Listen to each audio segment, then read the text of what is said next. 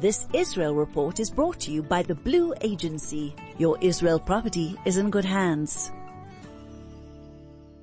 Owning properties in Israel can be a great investment, but challenging to manage if you are based abroad. The Blue Agency will manage every aspect of your property, finding and vetting tenants, maintaining your property and getting it rental ready, negotiating contracts and collecting rentals, reporting back to you regularly. The Blue Agency has built a reputation for trust and confidentiality over 20 years. The Blue Agency, your Israel property is in good hands. Contact us at www.theblueagency.com.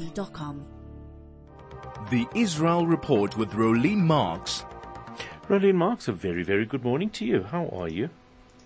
Boker Tov. Um, good, thanks, and you. I mean, who could not be after such a festive song? Isn't it great? Really, really, just got such an energy.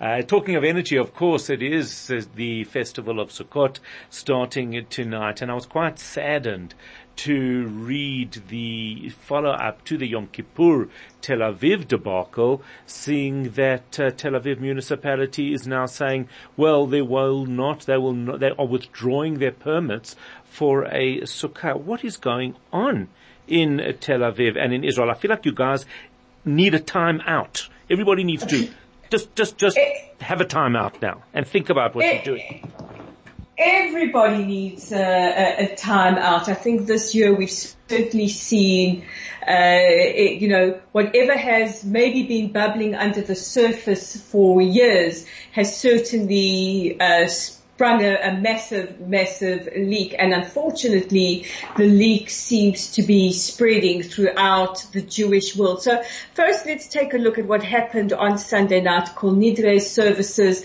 and. Um, what basically happened is a religious group calling themselves uh, Rosh Yehudi. They uh, applied for a permit to host an open air service in Dizengoff Square. Uh, they were granted their permit on the condition that because it's a public space, there should be no gender separation.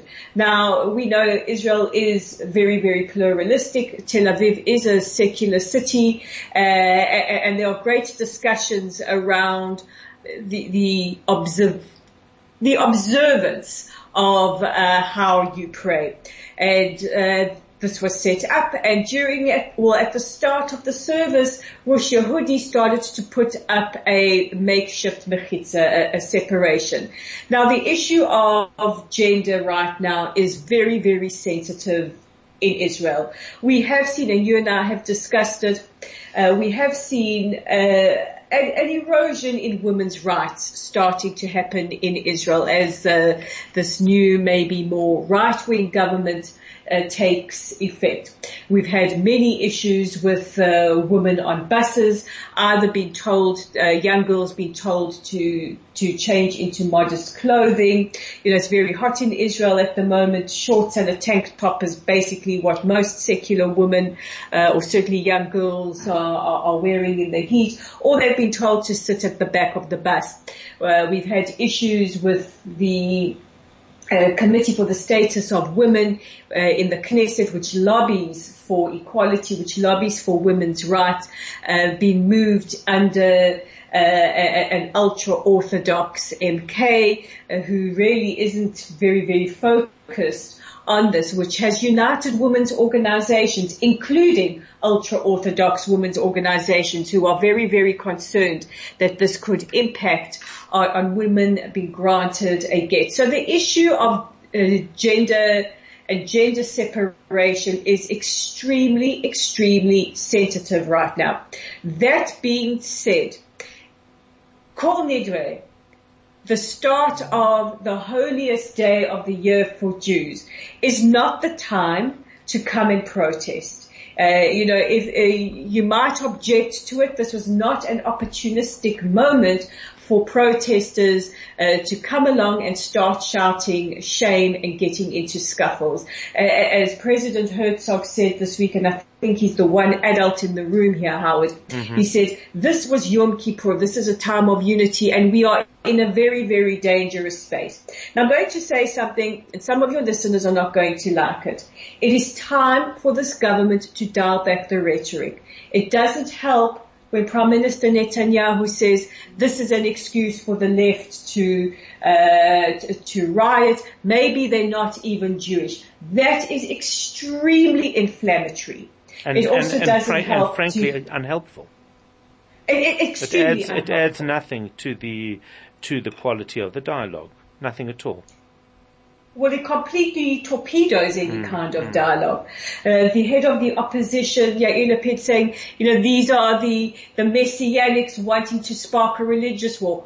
Also not helpful at all. And then, you know, to throw a, uh, a, a match into the, into the flame, we had National Security Minister Ben Gvir, who we know is extremely provocative and likes opportunities like this. And he said, well, I will be conducting a, a, a prayer service there on Thursday. He said, uh, let the anarchists, very, very dangerous words, let the anarchists come and try to to disrupt me. And, and of course, we've had a, a situation of a, a lot of inflamed rhetoric this week. The planned uh, prayer protests, whatever you want to call them, because uh, to me they're, they're not sincere in, in, their prayers if you're doing it for the purposes of uh, you know sparking some kind of altercation.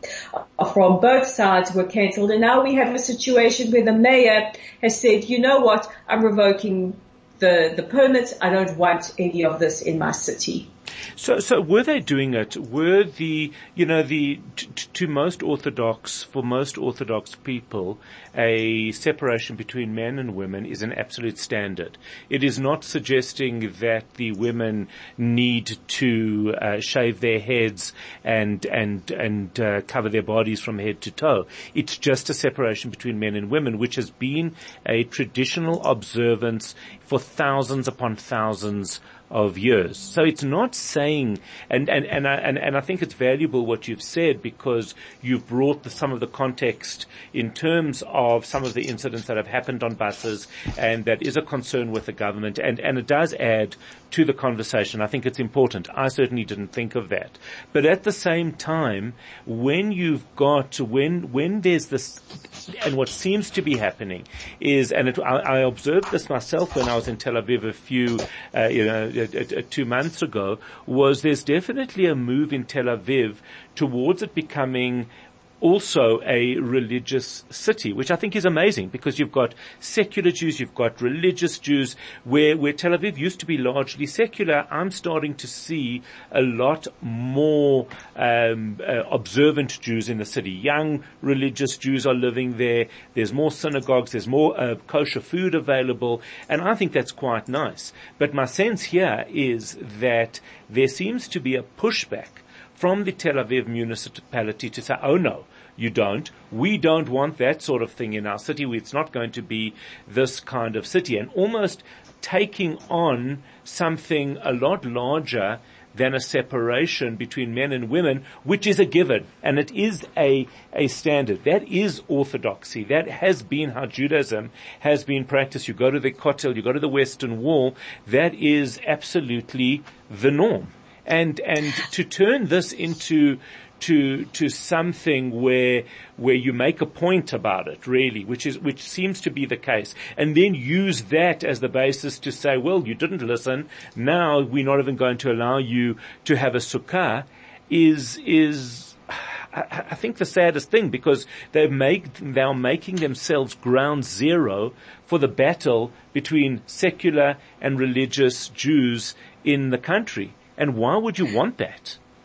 I think there's several issues at play. First of all, because this was a public space, uh, the the municipality said let's not have any divisions.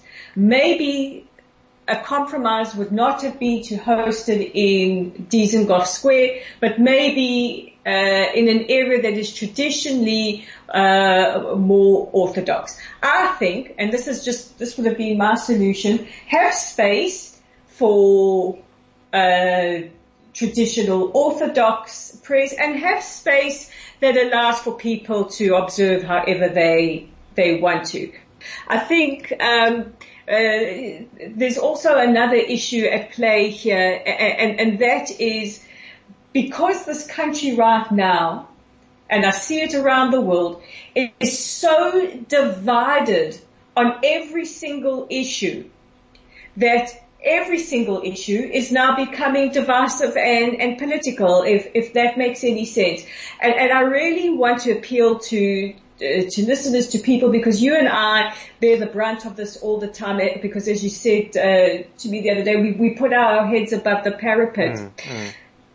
These issues are very, very complex. Uh, Israeli society is a very, very layered, very complicated uh, society made up of so many different ethnicities uh, and observances.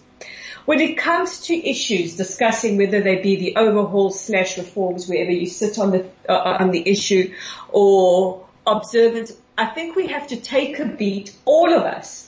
And before we rush to language, and you know, you know my bugbear is uh, it's a leftist thing or, or mm. I blame the right. You, you know, I hate, I, I despise this wing issue. I think yeah, because it's weak. We jump because to it's, it's because it's a weak, it's a weak argument. Mm. It is a weak argument to take a beat and, uh, and, and learn to apply critical thinking. Before I comment, hold on a second.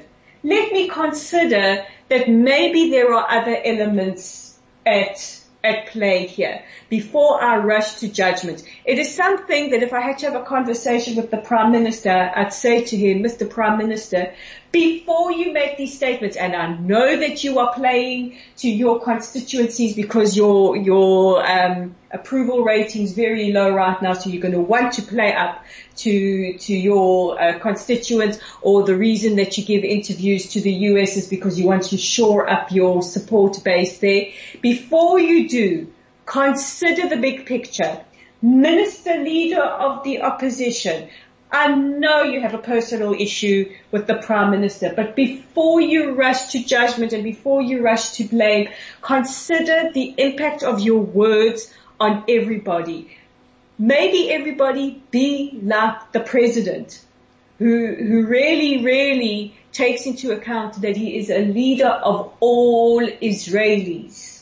Yeah, and uh, and unfortunately, the, there's a greater responsibility because it what starts in Israel and the the approach of Jews in Israel has a direct impact and influence over Jews in the diaspora. Maybe also the other way around. Maybe this is a little bit of Americanisms uh, creeping into Israeli uh, society and politics, but it, it, it does flow both ways, and it is very very important for uh, Israelis, Israeli Jews, and particularly the Israeli government to consider, not that they, they generally do, consider the impact of what they do on, on diaspora Jewry. And that's another whole discussion that, uh, that you and I often have, uh, as well. But, but, uh, it, it, to, to me, it's just, it, it, it's, I, I was hoping, I was hoping that we had reached in fact, it was interesting. I had this conversation with my wife, and she said over the tele, over the the Yom Kippur thing, she said, "I've reached. I feel like we've now reached the bottom."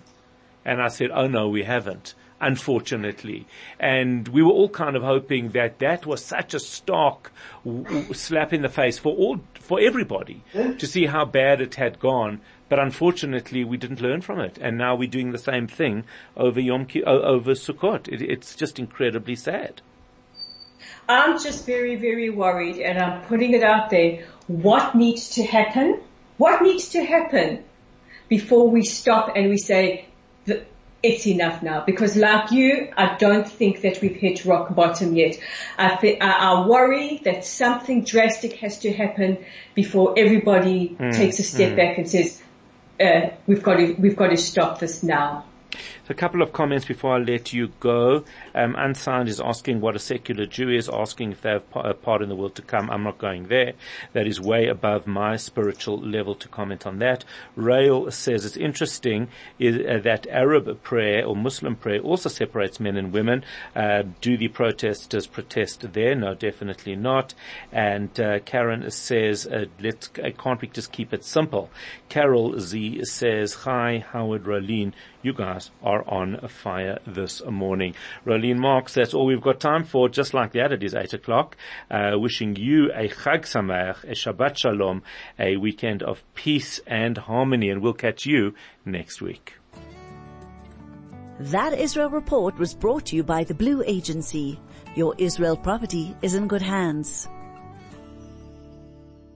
Owning properties in Israel can be a great investment, but challenging to manage if you're based abroad. The Blue Agency will manage every aspect of your property, finding and vetting tenants, maintaining your property and getting it rental ready, negotiating contracts and collecting rentals, reporting back to you regularly. The Blue Agency has built a reputation for trust and confidentiality over 20 years. The Blue Agency, your Israel property is in good hands. Contact us at www.theblueagency.com. Academy.com.